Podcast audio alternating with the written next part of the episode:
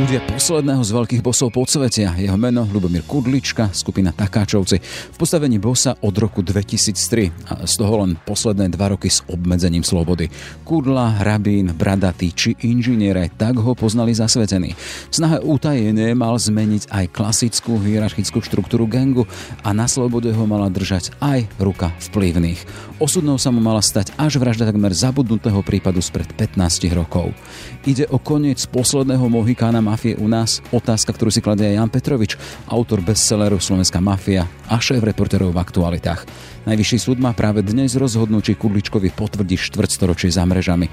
A my sa pozrieme aj na to, ako sa s bosmi za mrežami vysporiadáva samotná mafia a ako sa mení modus operandi a samotná prítomnosť na našom území. V princípe na Slovensku neexistuje zločinecká skupina, ktorá by nemala svojich policajtov, ktorí by jej boli minimálne donášali informácie o tom, v akom stave sú ich vyšetrovania, či sa na nich nechystá razia. To už teraz asi by sa písalo, že, že príbehy písané čiernymi peniazmi. Je streda, 14. február. Moje meno je Jaroslav Barborák. Ráno nahlas. Ranný podcast z pravodajského portálu Aktuality.sk Keď rozmýšľate nad kúpou nového auta, hľadaním informácií strávite dlhé hodiny. Ale keď natrafíte na to pravé, Iskra preskočí v zlomku sekundy. Atraktívne novinky Peugeot 208 a 2008 dostanete počas Lion Days už od 120 eur mesačne s odkupným bonusom až do 1000 eur za vaše staré auto. Alebo v prípade elektrických verzií s nabíjacím wallboxom zadarmo. Viac na Peugeot.sk. Peugeot. Počúvate podcast Ráno na hlas. Osud posledného Mohikána, či možný koniec posledného z veľkých bosov slovenského podsvetia a s ním aj koniec jednej éry a možný začiatok novej a Jan Petrovič. Vítej v na hlas. Ďakujem za pozvanie. E, začneme tým, Jano, teda, že v tvojej osobe tuto je aj tá osobná skúsenosť s podsvetím a tu narážam na to, že ty, ako píšeš v svojej spomínanej knihe, si bol aj na pôdzokách koberčeku u jedného z bosov podsvetia a to uvádzam len pre tých, ktorí po prípade nesledujú tvoju prácu. Takže teda, aby sme tu mali tu aj autoritu človeka, ktorý s tou mafiou v Bratislave na Slovensku má skúsenosť, akým spôsobom si dostal na koberček pred bosa podsvetia, o koho šlo? Neviem, či ho máme úplne nazývať bosa, ale práve to zhodov okolností súvisí so skupinou Takačovci. E, to bolo niekde na konci 90. rokov, keď e, v takom dnes už vlastne prerobenom obchodnom centre Jadran, dnes je tam už úplne iná novostavba a úplne ináč ten objekt vyzerá, sídlila reštaurácia Jozefa Surovčíka, to bol podnikateľ, ktorý vo veľkom v Bratislave podnikal v reštauračných a hazardných službách, mal strašne veľa prevádzok a bol práve spájaný so skupinou takáčovcov. Niektorí ho považovali za jej vysoko postaveného člena, iní ho skôr považovali za človeka, ktorý požíva ich ochranu a ktorému sa oni starajú ako keby o ochranku a bezpečnosť. No a práve v tom jadrane sa predtým odohral taký incident, že na prízemí boli také malé prevádzky, také malé kaviarničky Albáncov, ktorí sa usadili na, v Bratislave a hore na poschodí bola tá reštaurácia Jozefa Surovčíka, no a ja som niekoľko dní predtým, keď on ma teda vyzval, aby som tam za ním prišiel, urobil reportáž do televízie, kde som vtedy pôsobil, že tie kaviarničky vlastne niekto zlinčoval, bola tam skupina ľudí, ktorí normálne s bejsbolovými pálkami nabehli do tých kaviarní a porozbijali tam celý interiér. A majiteľ jedného z tých podnikov a taký by som povedal vtedy hovorca alebo organizátor tej skupiny tých Albancov, ktorí tam podnikali, tvrdil, že stopy vedú práve k Takáčovcom a menoval aj tohto majiteľa, čo som ja odvysiel v tej reportáži, to sa nepozdávalo tomu e, Surovčíkovi, takže že bol som u neho vlastne. E, pôvodne som si myslel, že bude na to nejakým spôsobom reagovať a že bude chcieť uvieť svoje stanovisko k záležitosti, ale bolo to skôr o tom, že tak dôrazne mi dohovoriť, že že, že by som si takéto veci nemal dovolovať, no a bolo to taký do, dosť drsným slovníkom vysvetľované, že, že sme to podľa neho prehnali. Ty tam uvádzaš v tej svojej knihe, že si bol pozvaný, vyzvaný, prízna Koberček. Len sa chcem spýtať z tej tvojej pozície, ty, ty si bol novinár verejnoprávnej televízie. Ako si to bral? Bol tam aj strach, alebo si šiel preto, že si bol zvedavý, možno išiel si za zdrojom? Bolo tam všetko. Aj keď je to už veľa rokov dozadu, už by som k tomu viac tých podrobností hovoriť nechcel. Lebo? Tak samozrejme bolo také aj nebezpečné. Sa mi to zdalo, ale proste už Myslím, že všetky tie podrobnosti sú v tej knihe, ktoré pokiaľ, po ktorú mieru som chcel s tými informáciami zájsť a, a ostatné veci už sú asi tak na úrovni pocitov a keď už sme novinári, tak fakt by sme sa mali držať faktov a nepocitov.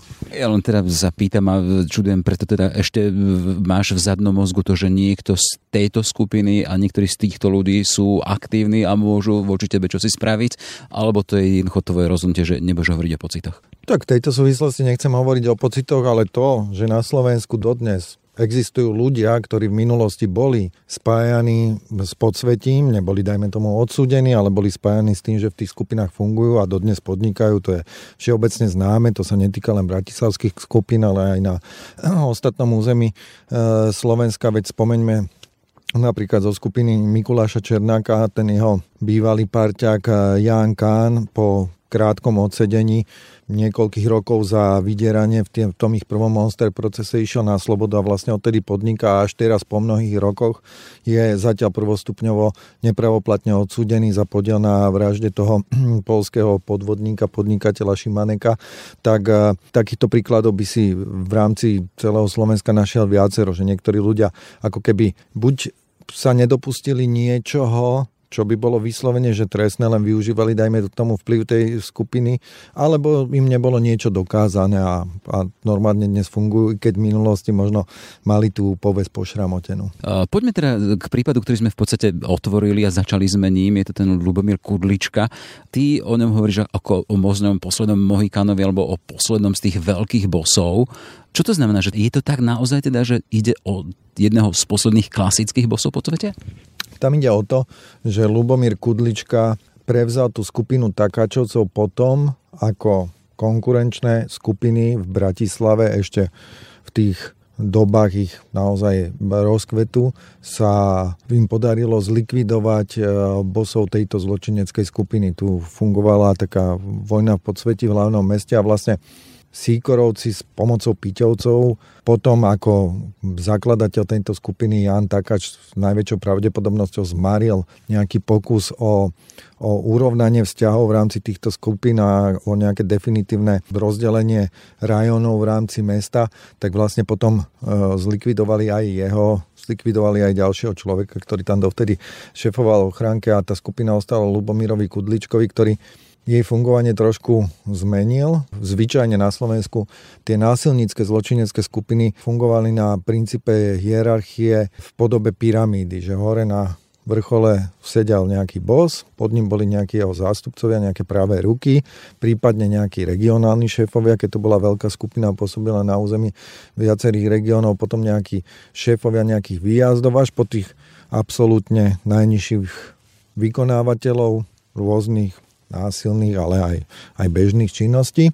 A mnohí tí ľudia vnútri v tej skupine o sebe vedeli, čiže keď napríklad policajti narazili na nejakého človeka, ktorý bol ochotný rozprávať, tak sa im, dajme tomu, tak, takáto skupina pomerne ľahko alebo ľahšie rozkrývala ako skupina, ktorú, e, ktorá sa mala vyprofilovať z Takačovcu, kde boli oddelené tie jednotlivé bunky, mali fungovať v tých tzv. bublinách, čiže aj keď napríklad by sa podarilo odhaliť nejakého príslušníka jednej tej bubliny, tak on vlastne nevedel o činnosti ďalšej bubliny, ktorá naozaj spadala po tých takačovcov. Čiže, čiže oni to svoje fungovanie začali robiť trošku ináč, ale v princípe takačovci sa pod, venovali obdobným e, činnostiam ako, ako ostatné skupiny. Dodnes sú v podozrení, že vyberali v mnohých lokalitách Bratislavy a predovšetkým Bratislavy okolia Bratislavy výpalné, že mali svoje rajóny, kde, kde mali svoje prevádzky, prevádzkovali hazardné hry a, a sú, sú podozrievaní z toho, že sa zaoberali rôznymi formami e, vyhrážania, vydierania týchto násilnických skupín. Boli, boli okolo nich SBS, ktoré boli s nimi spájane, cez ktoré buď e, sa snažili ako keby legalizovať tú činnosť, alebo, alebo niektoré činnosti potom už neskôr robili aj legálne na, na tie SBSky. Čiže v tomto sa nejak ako zásadne neodlišovali od tých ostatných. Podarilo sa im o mnoho dlhšie e, fungovať ako, ako ostatným. Vieme, že v tom po začiatku milénia e, polícia postupne začala likvidovať v Bratislave najmä ten silný gang Síkorovcov a Piťovcov a Tekačovci ako keby stále bez nejakých väčších zásahov až do nejakého roku 2016, myslím, bol taký prvý väčší. Takže to bolo také prekvapivé. No a keďže dnes vidíme, akí ľudia sú zadržiavaní pri tých väčších raziach a že u niekoľkých sa objavili aj náznaky prepojenia na túto skupinu, tak to tak vyzerá, že zrejme mali krytie aj na vysokých miestach. K tomu krytiu na vysokých miestach sa ešte dostaneme, ale keď ty spomínaš o tom prekopanie tej štruktúry, tej, tej pyramídy alebo čohosi hierarchického, za tým bola aj reakcia na to, teda, že tá skúsenosť toho, že niektorí z tých iných gengov hovorili, začali rozprávať, boli tí kajúcnici? Tak e, na začiatku rozkrývania gangu takáčovcov e, boli prípra- prí- prípady tej tzv. južnej časti okolo Fileho, e, ktorých pobrali prvých. Rok na to, myslím, išlo aj taká tá kvázi bratislavsk, takéto bratislavské centrum, lebo oni sa primotali k jednému prípadu dediča veľkých majetkov v Trnave, tam existuje taký človek, volá sa Tomáš Matovič, ktorý mm, mal svojho otca v 90. rokoch eh, veľmi rýchlo zbohatnutého podnikateľa, eh, ktorý zmizol. Dnes už vieme, že ho uniesla vlastne jeho známa a je vysoká pravdepodobnosť, že, že ho aj zlikvidovala. No a ten jeho syn sa chcel po rokoch dostať to, k tomu majetku a nejakým spôsobom sa spojil s advokátom a zrazu sa pri tom objavili aj títo takáčovci a on nadobudol potom pocit, že, že nie, že mu pomáhajú dostať sa k tomu majetku, ale že ho zrejme chcú o ten majetok celý pripraviť, takže vlastne aj podal rôzne trestné oznámenia a časť tých trestných konaní súvisela e, s týmito kauzami a začali príbudať jednotlivé kauzy a áno, niektorí ľudia začali rozprávať vo vnútri v Takáčovcoch a začali rozprávať aj o spolupráci s Ludovitom Makom, s bývalým šéfom daňových kriminalistov, čo v podstate na začiatku viedlo k jeho zadržaniu. On mal vlastne prvé trestné stíhanie a tá, tá razia Boží mlín bola na základe toho, že mal spolupracovať s takáčovcami v období, keď e, nepôsobil v štátnej správe, ale keď bol súkromným podnikateľom v oblasti e, bezpečnostných služieb, takže si tam takú neveľmi, by som povedal, peknú výpomoc od čierneho výjazdu čo zobral a že neskôr im teda mal poskytovať isté informácie. Tam sa to začalo tak lámať a tak preukazovať, že, že, čo, by, že čo by mohli, e, aké krytie mohli mať z hľadiska štátu. Neskôr sa ukázalo, že je vysoko pravdepodobné, že ďalším pomocníkom tejto skupiny mohol byť bývalý špeciálny prokurátor Dušan Kováčik. Tam ide o takú situáciu, že po jednej z tých razí pri ktorej teda aj veľa takáčovcov ušlo. Neskôr sa postupne tak začali prihlasovať. Na druhý deň po tej razi sa prihlásila aj Kudlička a skončil vo väzbe pre tie obvinenia za, za zločineckú skupinu a, a tie pridružené ďalšie.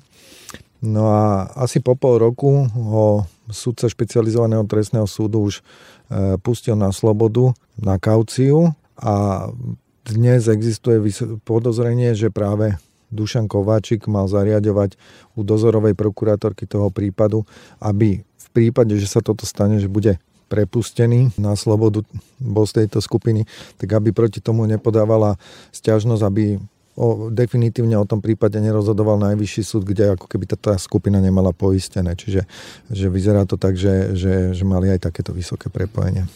Eh, je to také zaujímavé, keď si aj, jak som si pozeral aj tvoju knihu, tak v podstate, keď ideme už len na začiatok tej zrodu organizovaného zločinu na Slovensku, túto u nás v tom našom geopriestore, tak tam ty hovoríš o skúsenosti so Svíchotom, ktorý bol Eh, šéfom tajnej, teda služby SIS, tej, tej prvotnej, a o ktorom sa hovorilo ako o spojke medzi eh, organizovaným zločinom a štátnymi orgánmi alebo mocnými v štáte. Čiže eh, keď si ty mapoval tie dejiny slovenskej mafie u nás, čiže je to tam desík v DNA, hej, že ten organizovaný zločin, mafia počítala a, a jednoducho aj žila takýmto spôsobom aj vďaka tomu, že mali krycie na najvyšších miestach. To nie je len na Slovensku, to je proste celosvetový fenomén, že všetky zločinecké zoskupenia sa pokúšajú preniknúť a mať nejaké krytie alebo kontakty v bezpečnostných zložkách štátu. V princípe na Slovensku neexistuje zločinecká skupina, ktorá by nemala svojich policajtov, ktorí by jej boli minimálne donášali informácie o tom, v akom stave sú ich vyšetrovania, či sa na nich nechystá razia. To už otvorene priznávajú aj prokurátori úradu špeciálnej prokuratúry, že na tieto prípady zvyčajne aspoň minimálne v v miere podozrení narážajú. E, samozrejme, že to isté platí pre tajné služby, veď tu mal byť akousi spojkou medzi tými mocnými a, a takačovcami je František Bém a to je tiež bývalý príslušník Slovenskej informačnej služby, čiže, čiže tajné služby v tomto zohrávali nejakú rolu. My sa zase nikdy nedopátrame úplne presnej odpovede nejakej formulky, do akej miery to bolo to, že s nimi spolupracovali, do akej miery vlastne tam len okolo nich krúžili a pokúšali sa do toho prostredia infiltrovať. Naozaj toto bude asi ťažké posúdiť a neviem, či sa to niekedy podarí, ale je pravdou, že to je vždy záujem toho eh, organizovaného zločinu mať takto, ta, takýchto ľudí podchytených, akože naozaj sa o to neustále pokúšajú. Ak ty hovoríš o Lubomirovi Kudličkovi ako o poslednom z veľkých bosov podsvetia, aktuálne najvyšší súd bude rozhodovať o tom, teda, že či tých 25 rokov bude platný alebo nie, či strávi teda ten čas vo väzení. Len chcem spýtať na to, teda, kde sú tí ostatní veľkí, keď hovoríš poslední, kde, ako skončili oni? Tak vieme, že v Bratislave vlastne tú najsilnejšiu zločineckú skupinu Síkorovci, od ktorej sa vlastne aj odčlenili Takáčovci tým, že Jan Takáč od Miroslava Síkoru odišiel. Tam pozadí toho mal byť spor, spor medzi nimi dvoma, že Síkora uh, bol ochotný a v podstate sa mu to páčilo mať v tej skupine aj ľudí z východného bloku, z bývalých e, sovietských republik mal k tomu vzťah, on tam študoval a, a Takáč mal mať voči tomuto výhrady a preto mal vlastne odísť. Ono v Bratislave neexistoval, že by vznikli náraz niekoľko skupín podsvetia, ale v podstate vzniklo podsvetie, ktoré sa potom nejak tak rozčlenilo na, na tieto skupiny. No, tak Miroslav Sikoru zabili v roku 97, na jeho miesto prišiel Robert Lališ, prezývaný Kýbel, ktorý s ostatnými e, viedol by som povedal, takú ako vojnu v podsveti. Najprv sa vysporiadaval e, s Dyničovcami, potom prišli nárad tí ľudia z Kaukazu, ktorí sa tu tak nejak uchádzali o to, aby, aby tiež e, viedli niektoré také menšie zločinecké zoskupenia. No a napokon sa on s Piťovcami, čo, čo je vlastne tiež odnož Sikorovcov, pretože Juraj Ondrejčak, prezývaný Piťo, vlastne u Sikorovcov e, začínal, ale pre nejakú internú nezhodu ho vlastne e, Robert Lališ zo skupiny vylúčil a on si potom založil v Lamači takú tú militantným spôsobom vedenú vlastnú skupinu, tak tí, tieto dve partie sa ako keby spojili proti tým takáčom a viedli medzi sebou vojnu. Čiže niektorí z nich toto neprežili, na strane takáčovcov boli silné straty, alebo sú vo väzení s tým, že už sú odsúdení na vysoké tresty, veď skupine Sikorovcov Láliš, Super majú do životia, čiže tam, tam je tam je vysoká pravdepodobnosť, že tí už väzenie neopustia. Ich dvorný vykonávač vraždy Jozef Roháč je odsudený na doživote aj tu, aj v Maďarsku. Odpíkava si trest v Maďarsku. Nebol žiadnym bosom, ale je to proste známa postava. No a na strane Takáčovcov Jan Takáč, Robert Palty sú mŕtvi, tí boli zastrelení. Zastrelení boli aj ľudia e, v Sikorovskej skupine, e, keď len spomeniem Havašiho alebo Čongradyho, takže tak, no proste tí vysoko postavení e, ľudia sa podsvetia, majú síce istý čas veľmi bohatý a možno bujári život, ale u mnohých bol krátky, no. Čiže tá koncovka je buď teda zastrelením, smrťou alebo nejakou formou popravy, alebo až do živociami. Myslím si, že, že z tých skupín prežili skôr také ekonomické elementy, takí ľudia, ktorí sa viac venovali, by som povedal, takej tej rozvíjaniu toho, že akým spôsobom zarábať peniaze v tej skupine a ono vlastne aj ten, poviem to, že, že nelegálny trh na tie, na tie násilnícke činnosti asi pomaly ustrnul, lebo keď mali nejakú sieť reštaurácií, dajme tomu, ktorú vypalovali, od ktorej pravidelne vyberali výpalné. Ono postupne sa to všetko prelegalizovalo do reálnych súkromno-bezpečnostných služieb a tie poplatky išli prudko dole. Čiže e, toto oproti narastajúcim ekonomickým podvodom typu vyťahnutia nejakej dotácie alebo vyťahnutia nejakej vratky z fiktívnej fiktívne zaplatenej dane z pridanej hodnoty bolo podľa mňa aj logisticky veľmi náročné a finančne málo výnosné. Že jednoduchšie sa tým bielým golierom ide a na papieri urobí nejaké mm, zločiny a podvody, pri ktorých nemusí ani tiec krv, ani sa nemusí nikomu skriviť vlás, ale výnosy sú možno v miliónoch eur, kdežto pri týchto sú výnosy nižšie, je okolo toho veľa svetkov, pokiaľ sa pácha nejaké násilie, ostávajú rôzne stopy, čiže, čiže ono v podstate aj ten vývoj spoločnosti sa, sa na, natoľko dotkol tejto sféry, že ja očakávam, že dnes už sa budú žiaľ asi páchať a tá, na to musia byť pripravené bezpečnostné zložky štátu. Mnohé zločiny skôr v oblasti takého ekonomického podnikania, než to, že by, že by vládlo to násilie. Však tým priš, prešla aj západná, aj východná Európa v istých fázach vývoja ich spoločnosti. V USA tiež istý čas New York ovládali eh, po, gangy talianských vysťahovalcov, ktorí tam vlastne urobili v, taliansku mafiu fungujúcu v USA, v iných krajinách to tiež takto e, fungovalo a proste počasie sa to trošku pretransformovalo, čiže my sme možno len o niekoľko rokov neskôr prešli tým a možno rýchlejšie prešli tým, čo mali aj na západe dlhodobo. Že v každom prípade sme v 90. rokoch tej prvej polovici boli svedkami toho, že tú mafiu bolo vidno na ulici, na námestiach sám mám osobnú skúsenosť s tým, že som sa musel schovať na námestí Hviezdoslavom v Bratislave poza stromy, lebo vybehli z dvoch aut hrubokrky a mierili na seba pištolami, bili sa, prišli tam policajti, ktorí sa ich báli, tak my sme tam, čo sme boli na okolo, sme boli len za stromami, potom zase sa spakovali a odišli.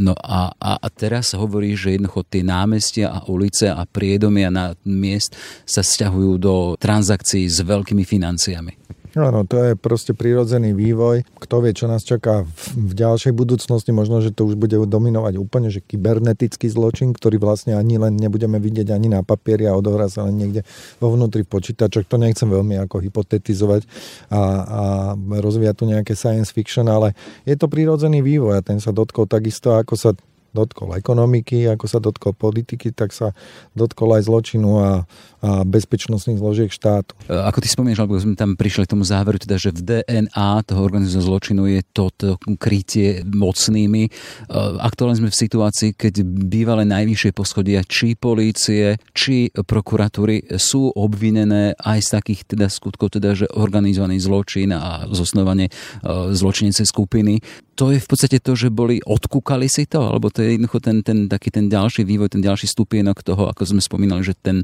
organizovaný zločin napreduje. To už bolo žiaľ asi ten ďalší stupienok, ako bolo tam samozrejme, že niektorí z tých ľudí sú, sú stíhaní aj za to, že, že mali pomáhať aj takýmto tým tradičným zločineckým skupinám, ale v čoraz väčšej miere tam bola tam to smerovalo zrejme k ochrane, ak sa to teda potvrdí, lebo tie všetko je to v úrovni zatiaľ len podozrenie obvinení, akože z týchto prípadov ešte nebol žiaden na súde, nebol potvrdený, že o tom sú naozaj dôkazy, ale väčšina tých obvinení už smeruje k tomu, že bola nejaká vyvolená skupina ľudí, ktorí boli ako keby mm, ochraňovaní garanciou nejakých štátnych predstaviteľov v bezpečnostných zložkách, že aj keď sa budú pohybovať za hranou zákona, tak sa im to ako keby prepečie. Hej.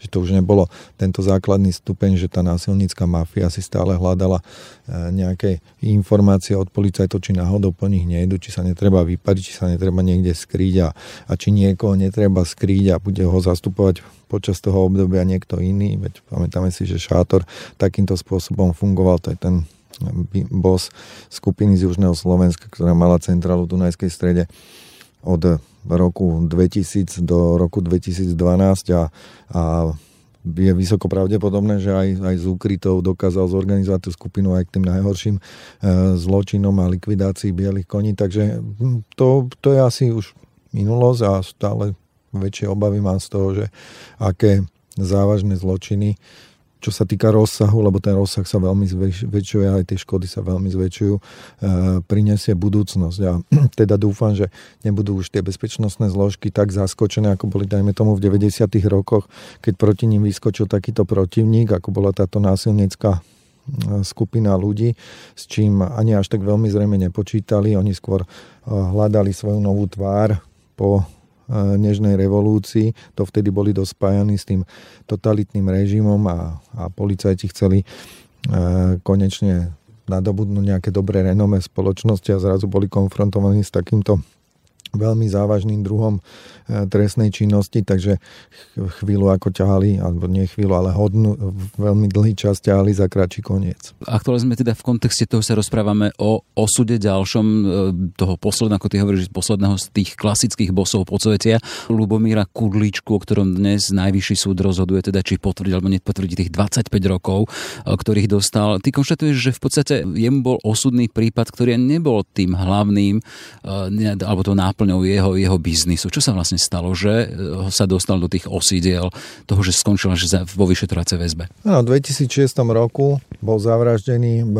prievidzi eh, olejár, by som to nazval, alebo podnikateľ s pohonnými hmotami, Roman Krajčí. V tej chvíli sa to viac spájalo, alebo väčšie také verejné podozrenia smerovali k tomu, že to mohlo súvisieť e, s týmto biznisom. Ono vtedy aj policia vo veľkom pracovala na tých, na tých e, skupinách olejárov, ktorí na Slovensku robili sa pohonnými hmotami a niektorí podvádzali na daniach, niektorí na, na, na kvalite e, tých pohonných látok alebo zamieniali minerálne oleje s tými ropnými produktami, pri ktorých sa platila vyššia DPH, aby zase na tomto zarobili. Takže vtedy sa predpokladalo, že jeho vražda viac súvisí s tým, ono tam bolo aj, aj ďalšia vražda obdobná, bolo tam aj nejaké, nejaký pokus eh, na, na ďalšom človeku a neskôr sa ukázalo, že, že pokiaľ teda potvrdí aj najvyšší súd túto verziu, s ktorou napokon prišla prokuratúra,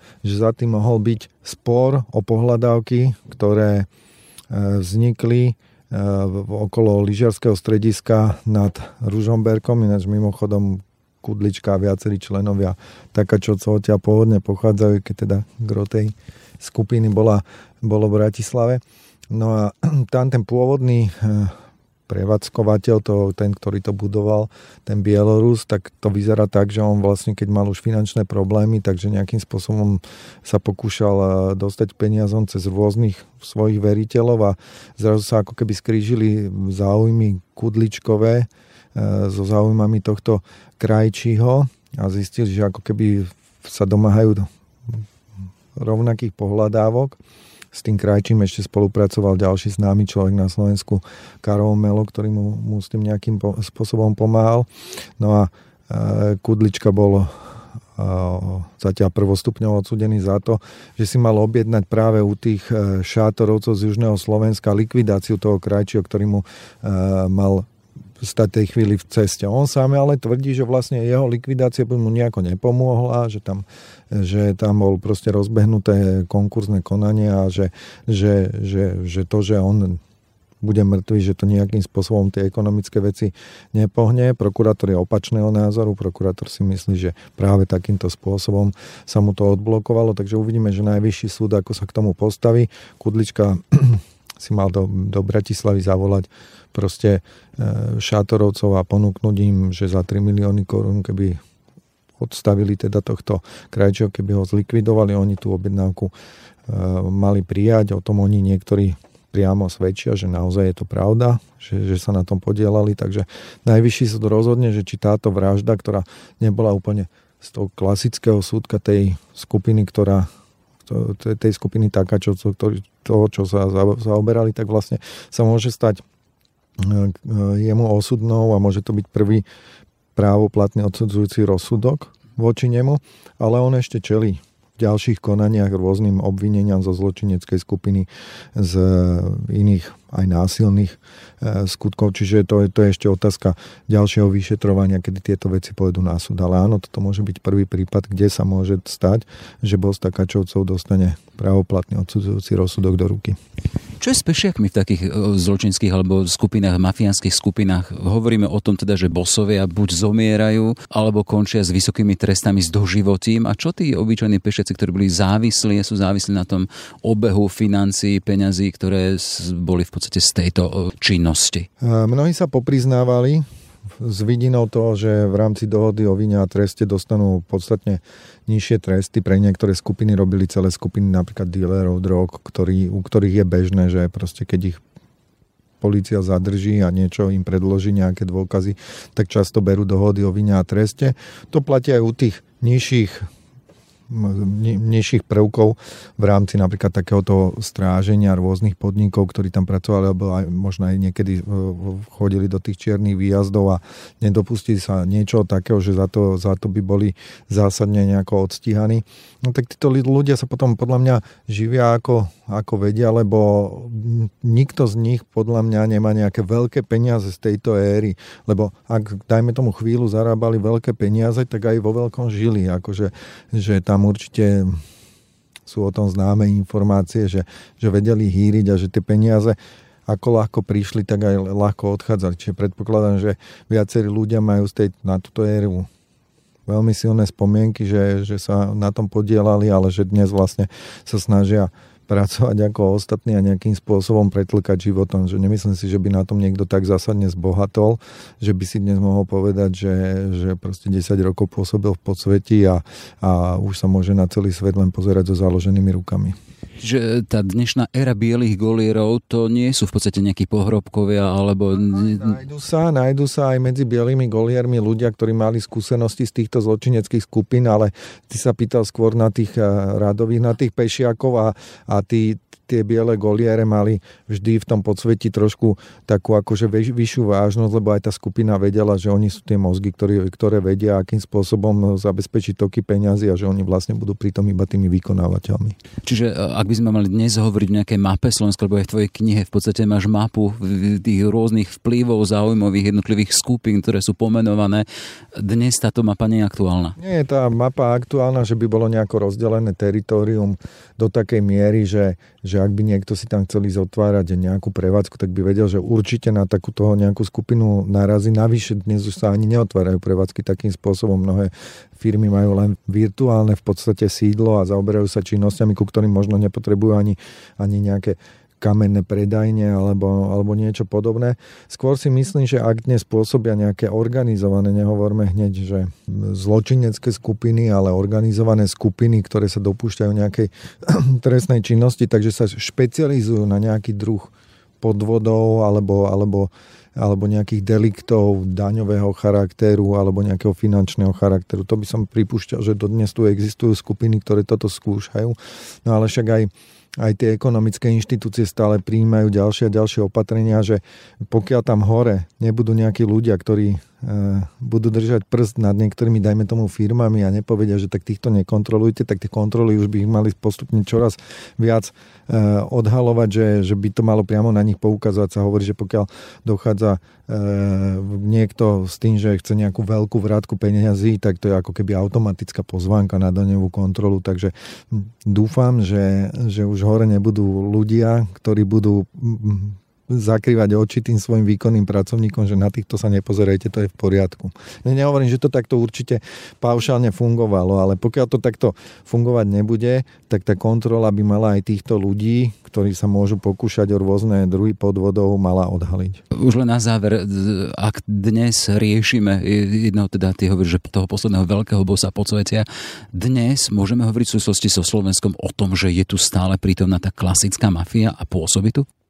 Ani neviem, ako na to presne odpovedať. Určite bude stále fungovať v spoločnosti skupina ľudí, ktorá sa bude snažiť obchádzať pravidlá, ktorá sa bude snažiť robiť rôzne podfuky, možno aj násilnosti, ak to bude nevyhnutné, aby sa dostala k nejakému zisku. Že ono sa to nevyčistí navždy. Raz sa to vyčistí a, a potom už tu bude e, zasnúbená zem. Proste na to sú bezpečnostné zložky štátu, aby z tej minulosti boli poučené, aby vedeli, ako eliminovať to už v zárodkoch. Ale, ale do akej miery tu dnes môže... Určite to nie je Eldorado 90. rokov. Tak to si myslím, že v tomto smere sme bezpečnejší podstatne a že, že, že to nebezpečenstvo týchto ľudí, ktorí neváhali okamžite všetko riešiť pestiami a prípadne aj vyťahnuť zbraň, že myslím, že túto éru máme za sebou. Toľko teda Jan Petrovič, šéf-reportérov v aktualitách a autor bestselleru Mafia, alebo Slovenská mafia, príbeh písaný krvou, tak to bolo? Slovenská mafia, príbeh písané krvou. A tá krv už teda aktuálne na Slovensku neteče? To už teraz asi by sa písalo, že, že príbehy písané čiernymi peniazmi. Dobre, nech sa ti darí všetko dobré a budeme čakať na ďalšiu knihu. Ďakujem, pekný deň. Počúvate podcast Ráno na hlas. Sme v závere. Aj tento podcast vznikol vďaka vašej podpore, o ktorú sa uchádzame naďalej. Nezávislú žurnalistiku portálu Aktuality SK môžete podporiť cez službu Aktuality Plus. Pekný deň želá Jaroslav Barborák. Všetky podcasty z pravodajského portálu Aktuality.sk nájdete na Spotify a v ďalších podcastových aplikáciách.